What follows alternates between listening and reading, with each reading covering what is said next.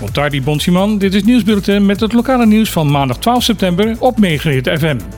Ik ben Martin Heesemuller en dit zijn de onderwerpen van vandaag.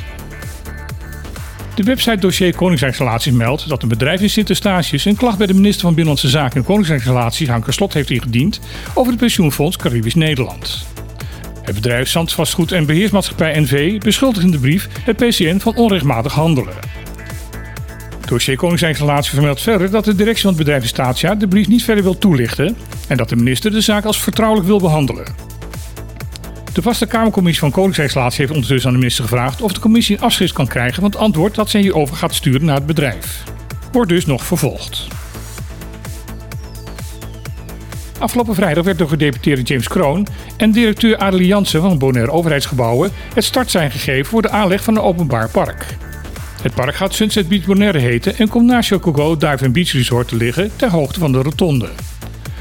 Er komen bomen voor de schaduw, een barbecueplaats, een horecagelegenheid, een slipway om boten in en uit het water te halen en diverse speeltoestellen. Daarnaast zal er gezorgd worden dat het park goed toegankelijk zal zijn voor minder valide. Verder komt er een toegang naar de wandelboulevard die Chocogo daar heeft aangelegd.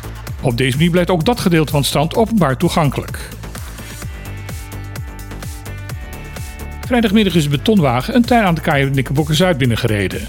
Daarbij is een betonnen tuinmuur volledig vernield.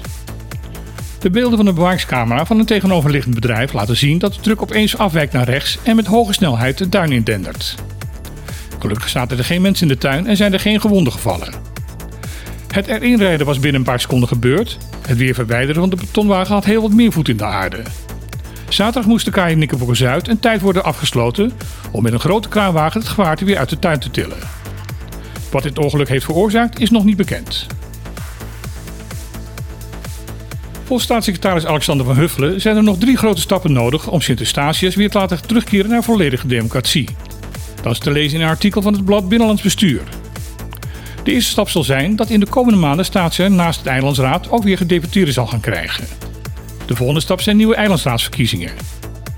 Tot slot moet er overeenstemming bereikt worden dat het bestuur van het eiland weer zelf recht krijgt om een nieuwe begroting voor het openbaar lichaam vast te stellen. Over dit laatste punt wordt nog steeds tussen Nederland en Sint-Eustatius onderhandeld. Vijf jaar geleden nam de regering in Nederland het bestuur op het eiland over. De klachten waren destijds dat de politiek niet met elkaar kon samenwerken, dat het bestuurlijk een chaos was en dat de financiën niet op orde waren. De belofte was toen dat deze punten onder Nederlands bestuur snel zouden veranderen. Veel mensen op staatje zeggen nu dat van die belofte niet veel terechtgekomen is. Volgens regeringscommissaris Alida Francis moet er gewerkt worden om van het openbaar liggen van Sint-Eustatius een robuuste organisatie te maken. Hoe dat moet gaan gebeuren zou de eindelijke moeten kunnen vertellen, maar die blijkt voor de redactie van Binnenland Bestuur niet bereikbaar te zijn.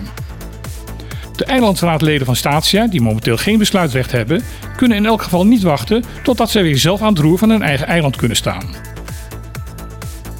Dit was het lokale nieuws van vandaag op Megahit FM. Wij wensen u nog een hele fijne dag en graag tot morgen.